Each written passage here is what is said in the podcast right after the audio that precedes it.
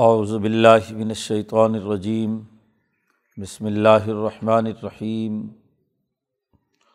وقال الملأ من قومه الذين كفروا وكذبوا بلقاء الآخرة وأطرفناهم في الحياة الدنيا ما هذا إلا بشر مثلكم يأكل مما تأكلون منه ويشرب مما تشربون۔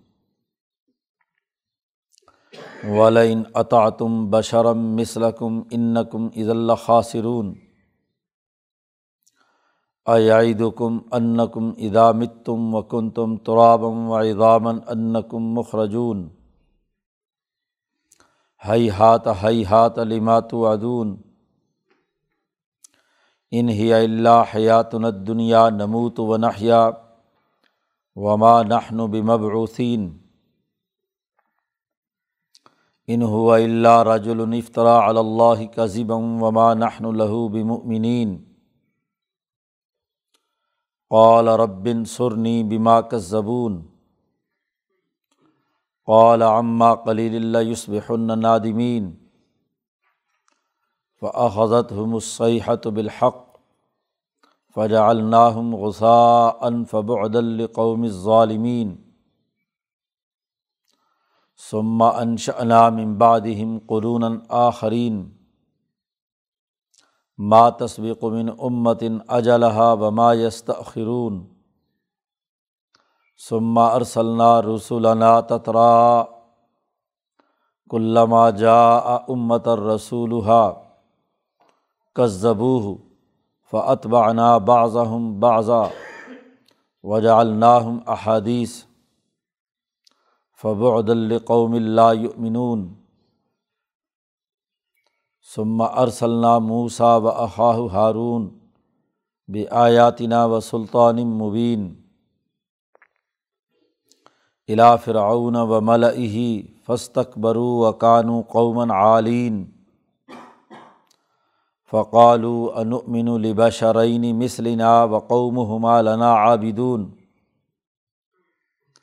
فقص ضبو ہما فقان من المحلقین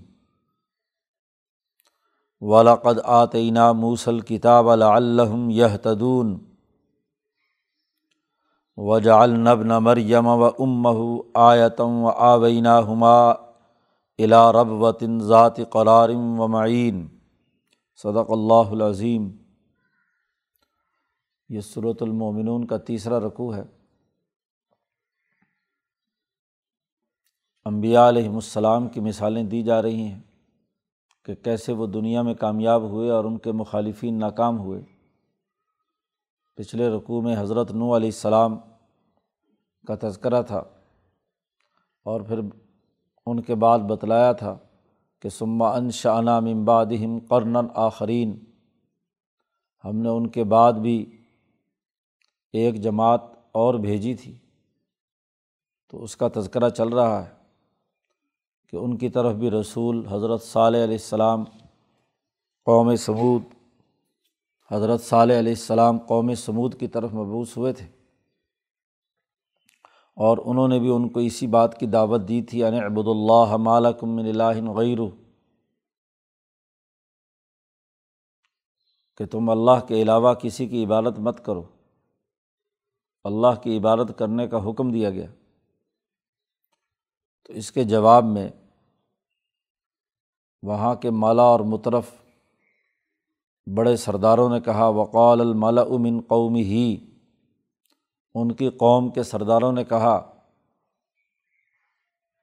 اللہ دین کفرو وہ سردار جنہوں نے کفر کیا تھا۔ وہ قذبو بلقاء الآخرہ اور جنہوں نے آخرت میں اللہ سے ملاقات کا انکار کیا ہے۔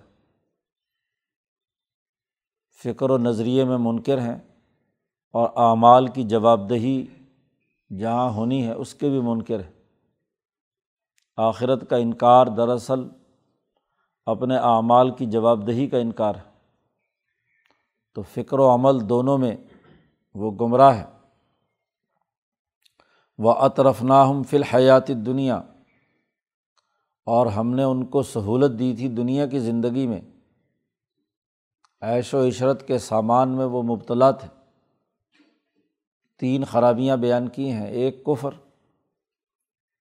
دوسرا وہ اعمال کے حساب و کتاب اور جزا کے منکر ہیں، اور تیسرا یہ کہ دنیا کی عیاشی میں منہمک ہے سرمایہ پرستی اور دولت اور تعیشات کے اندر مبتلا ہے ان سرداروں نے کہا، اور یہ چار پانچ آیات میں ان کا پورا تفصیلی مکالمہ قرآن حکیم نے بیان کیا ہے۔ نبی نے جتنے عرصے انہیں دعوت دی اس پورے دورانیے میں، انہوں نے نبی کو تکلیف پہنچانے کے لیے جو جو باتیں کی ہیں، انہیں قرآن حکیم یہاں اجمالی طور پر بیان کر رہا ہے۔ کہتے ہیں وہ، ما حاضہ اللہ بشرم مثلکم یہ تمہاری طرح کا ہی ایک انسان حضرت صالح علیہ السلام کو یہ کہتے ہیں کہ ان کی حالت ایسی ہی ہے جیسے تمہاری طرح کا ایک انسان یا کل و مما کلو نمن ہو یہ اسی طرح کھاتا ہے جیسے تم کھاتے ہو۔ وہ یشرب و مما تشربون، اور جیسے تم پیتے ہو ایسے یہ بھی پیتا ہے۔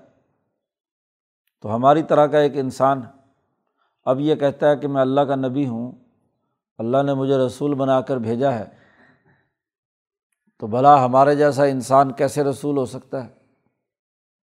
یہ ان ملا اور مطرف کی کی باتیں قرآن حکیم نے یہاں نقل کی ہیں۔ وہ آپس میں مشورہ کرتے ہوئے کہتے ہیں والین عطا تم بشرم مسلکم اگر تم اپنے جیسے ہی ایک انسان کی اطاعت کرنا شروع کرو گے، اسے لیڈر مانو گے، اسے رہبر اور رہنما مانو گے اللہ کی طرف جانے کے لیے، تو ان نقم عز اللہ خاصرون تو تم اس وقت بڑے خسارے میں ہوگے۔ یعنی خود اپنی چودراہٹ اور اپنی حکمرانی اور اپنی خدائی کے تو دعوے دار ہیں۔ لیکن امبیا علیہم السلام کو انسان قرار دے کر اور ان کی اتباع کرنے سے اعراض کر رہے ہیں۔ کہنے لگے ایاید کم انکم ادامت تم کیا وہ تمہیں اس بات کا وعدہ دیتا ہے کہ تم جب مر جاؤ گے وہ کن تم ترابم اور تم مٹی میں مل جاؤ گے اور ہڈیاں تمہاری گل سڑ جائیں گی۔ تو انکم مخرجون، کہ پھر تم کو نکلنا ہے، پھر تم قبر سے اٹھائے جاؤ گے۔ بھلا یہ کوئی بات ہے کہ انسان مر جائے، کھپ جائے، مٹی میں مل جائے، دوبارہ کیسے اٹھے گا؟ کہنے لگے، ہائی ہاتھ ہائی ہاتھ کہاں ایسا ہو سکتا ہے؟ کیسے ایسے ہوگا؟ لبات و ادون جس کا تمہیں وعدہ دیا جا رہا ہے۔ کہ تم قبروں سے دوبارہ نکل کر زندہ ہو جاؤ گے، یہ کیسے ہو سکتا ہے؟ اس طرح کے اعتراضات اور سوالات شروع کر دیے۔ مزید کہتے ہیں انہیا اللہ حیات الدنیا نموت و نحیا۔ ہماری زندگی تو یہی ہے جو دنیا کی، جو جی لیے اور مر گئے، بس۔ اور کون سی حیات؟ ہے انہیا یعنی مکمل تاکید کے ساتھ ہاں جی استثنا لائے ہیں۔ کچھ نہیں ہے، نفی کے بعد استثنا کچھ نہیں ہے، مگر یہی زندگی ہے، دنیا کی، جس میں ہم مرتے ہیں اور جیتے ہیں۔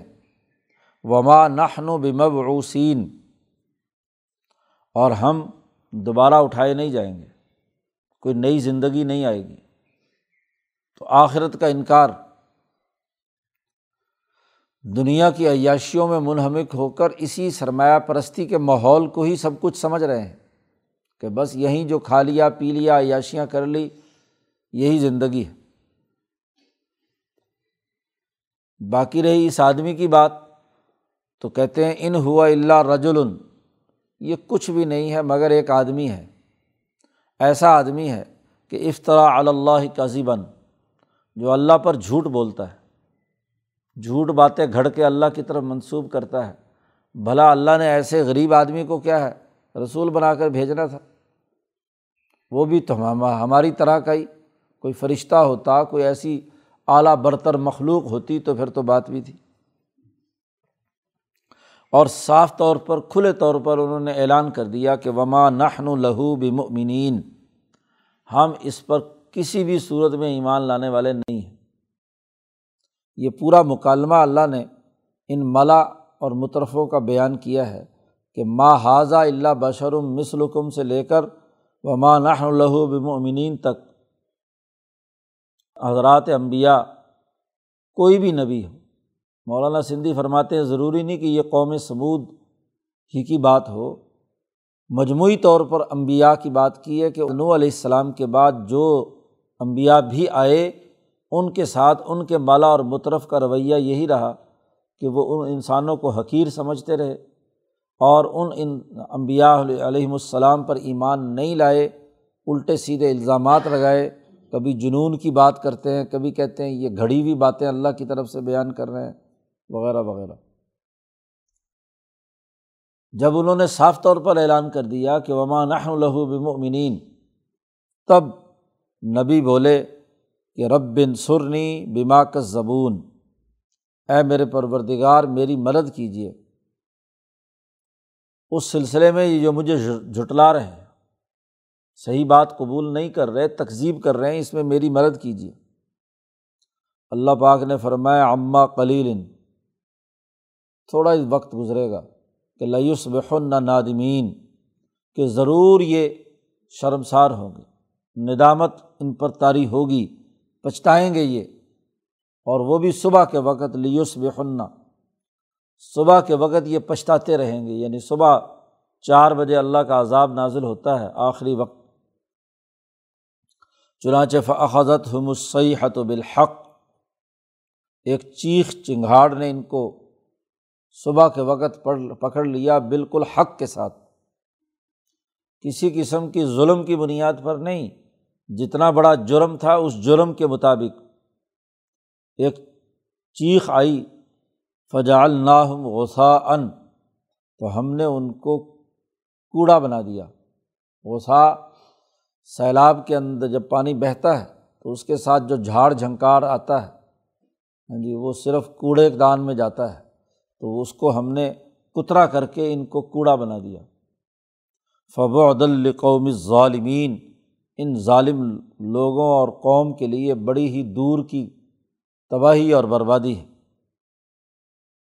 سمان شانہ ممبادم قرون آخرین۔ تاریخ بیان کر رہا ہے قرآن حکیم کہ کس طریقے سے لوگ جو ظالم ہیں وہ سزا کے مستحق بنے اور کس طریقے سے امبیا علیہم السلام کامیاب ٹھہرے۔ تو یہاں اس نبی کی ہم نے مدد کی تو فلاح اور کامیاب ہو گئے۔ سمان شانہ ممبادم قرون آخرین۔ پھر ان کے بعد ہم نے مزید جماعتیں پیدا کیں۔ قرون بہت سی جماعتیں اس کے بعد آئیں۔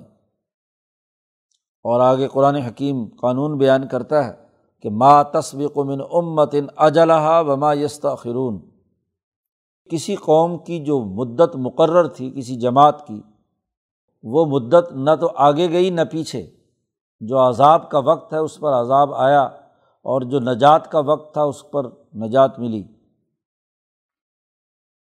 پھر یہ پوری تاریخ بیان کرنے کے بعد قرآن کہتا ہے کہ اس کے بعد ہم نے رسولوں کا ایک تانتا باندھ دیا انسانیت کے نام۔ سما ارسلنا رسولنا تترا۔ تترا کہتے ہیں لگاتار، مسلسل۔ تانتا باندھ دیا، ایک نبی جاتے دوسرے دوسرے، تیسرے۔ تو بنی اسرائیل میں خاص طور پر امبیا کا تانتا بند گیا کہ ایک کے بعد دوسرا۔ اسی کو حضور صلی اللہ علیہ وسلم نے فرمایا کہ کلّہ حلق کا نبی خالف نبی آخر۔ ایک نبی دنیا سے تشریف لے جاتے تو دوسرے نبی فوراً ان کی جگہ پر آ جاتے۔ موسا علیہ السلام کے بعد یوشا بن نون یوشا بن نون کے بعد آگے ان کے نائبین، وارثین۔ تو رسولوں کا تانتا باندھ دیا ہم نے۔ اجمالی طور پر قرآن نے کہا کہ کل لمہ جا امت اور رسول ہا جب بھی کسی امت اور جماعت کی طرف وہاں کا رسول آیا تو کس انہوں نے ان انبیاء کو جھٹلایا۔ فاتبانہ باز ہم بازن اور جیسے جیسے جو جو قوم جھٹلاتی گئی، ہم اس کے بعد اس اس قوم کو تباہ و برباد کرتے رہے۔ اور جو ماننے والے تھے، ان کو اپنے نبی کی طرح اسی طرح جیسے نوح کو بچایا تھا، جیسے قوم، اپنا حضرت صالح کو اور حضرت حود کو بچایا تھا، اسی طریقے سے ہم نے امبیا کو بچایا۔ اتبانہ بعض بعضن ہم نے بھی اسی طریقے سے چلاتے گئے، ان کے بعد اسی طرح سلسلہ۔ اور جو ان میں سے عذاب کے مستحق بنے، تو جالنا ہم احادیثہ ہم نے انہیں کہانیاں بنا دیا۔ بس صرف باتیں رہ گئیں، ان کا دنیا سے نام و نشان مٹ گیا۔ فبود القوم اللہ منون جو ایمان لانے والی قوم نہیں ہے، اس کے لیے بہت ہی ہلاکت ہو، دور کی سزا ہو۔ سما ارسلّہ موسا و ہارون پھر ہم نے موسا علیہ السلام اور ان کے بھائی ہارون کو بھیجا۔ اپنی آیات دے کر اور واضح دلائل دے کر۔ تفصیلی قصے ان تمام انبیاء کے پیچھے گزر چکے ہیں۔ الا فرعون و مل ہی فرعون اور اس کے سرداروں کی طرف۔ فس تقبرو انہوں نے بھی تکبر کیا۔ وکان و قومن عالین، اور وہ بھی بڑے تکبر اور غرور والے تھے، مغرور قوم تھی۔ فقالو کہنے لگے، کیا ہم دو ایسے آدمیوں پر ایمان لائیں جو ہماری طرح کے ہیں موسا اور ہارون پر؟ اور پھر ان کی حالت یہ ہے کہ ہم موسا ہارون پر ایمان لائیں جبکہ وہ قوم و لنا عابدون۔ ان دونوں کی قوم تو ہماری غلام ہے۔ بھلا غلام قوم کے آدمی کو ہم اپنا سردار مان لیں۔ کیسے ہو سکتا ہے؟ فرونیوں نے باقاعدہ ہاں جی جو آپس میں مشورہ کیا کہ یہ کیسے ہو سکتا ہے؟ چلو ہم کوئی لیڈر قوم ہو، اعلیٰ نسل سے لوگ ہوں، جو غلام نہ ہوں، ان میں سے کسی کو اگر لیڈر مانا جائے تو مانا جائے۔ ان کی قوم تو غلام ہے، دو سو سال سے بنی اسرائیل، جس پر ہم ہر طرح کا ظلم و تشدد کرتے ہیں۔ اب ان میں سے دو بنی اسرائیلیوں پر ہم ایمان لے آئیں کیسے ہو سکتا ہے؟ فقر ربو ہما انہوں نے حضرت موسا اور ہارون دونوں کی تقزیب کی، جھٹلایا انہیں۔ فقان و من المحلقین پھر وہ بھی ہلاک ہونے والوں میں سے ہو گئے۔ تباہ و برباد کر دیے گئے، دریائے نیل میں غرق کر دیے گئے۔ جس کی تفصیلات پچھلی صورتوں میں بیان ہو چکی ہیں۔ اور جب فرعون غرق ہو گیا اور موسا علیہ السلام بنی اسرائیل کو لے کر فلسطین میں داخل ہوئے، تو وہاں اللہ پاک نے طور پہاڑ پر ان کو کتاب دی۔ اس کا تذکرہ ہے ولاقد آتعینہ موسل کتابہ ہم نے موسا علیہ السلام کو تورات کتاب دی لعلہم یہ تدون تاکہ وہ ہدایت پائیں۔ ان کے لیے ایک واضح راستہ متعین کر دیا۔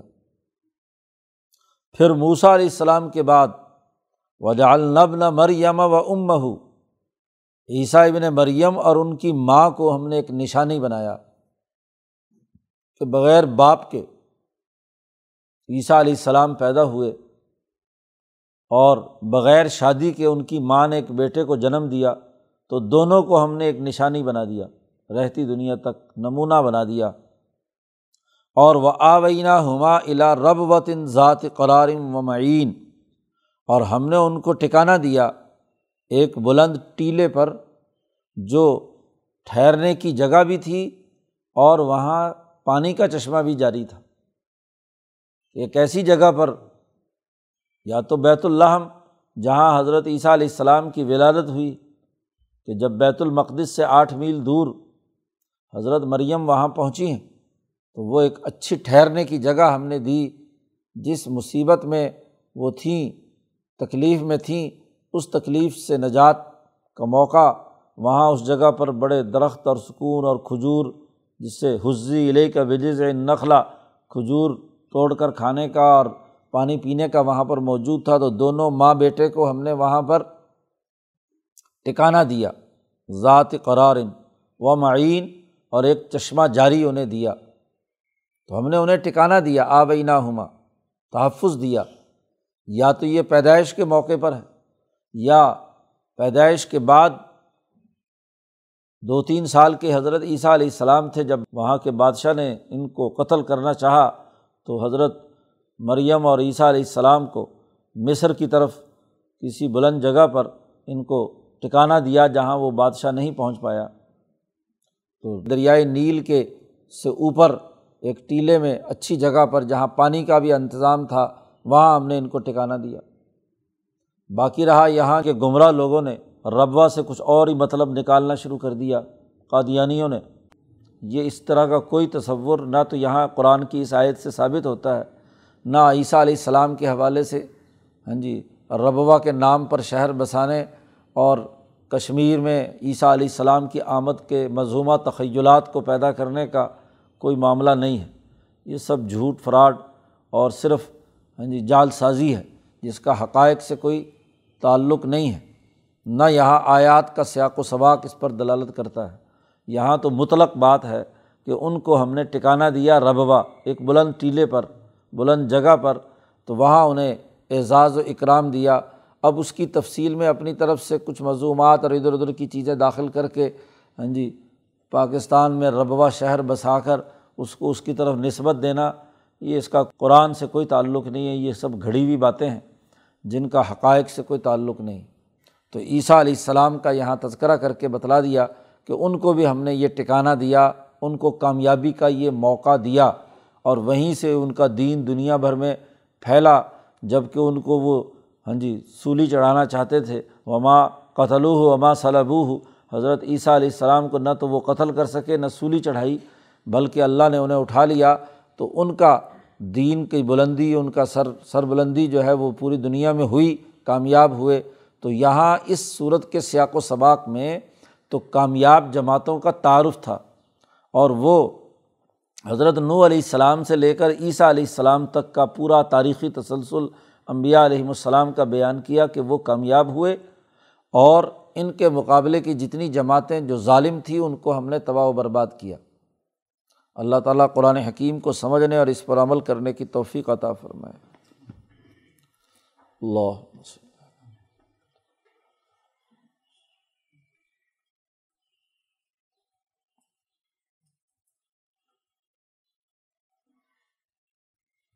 اجمعین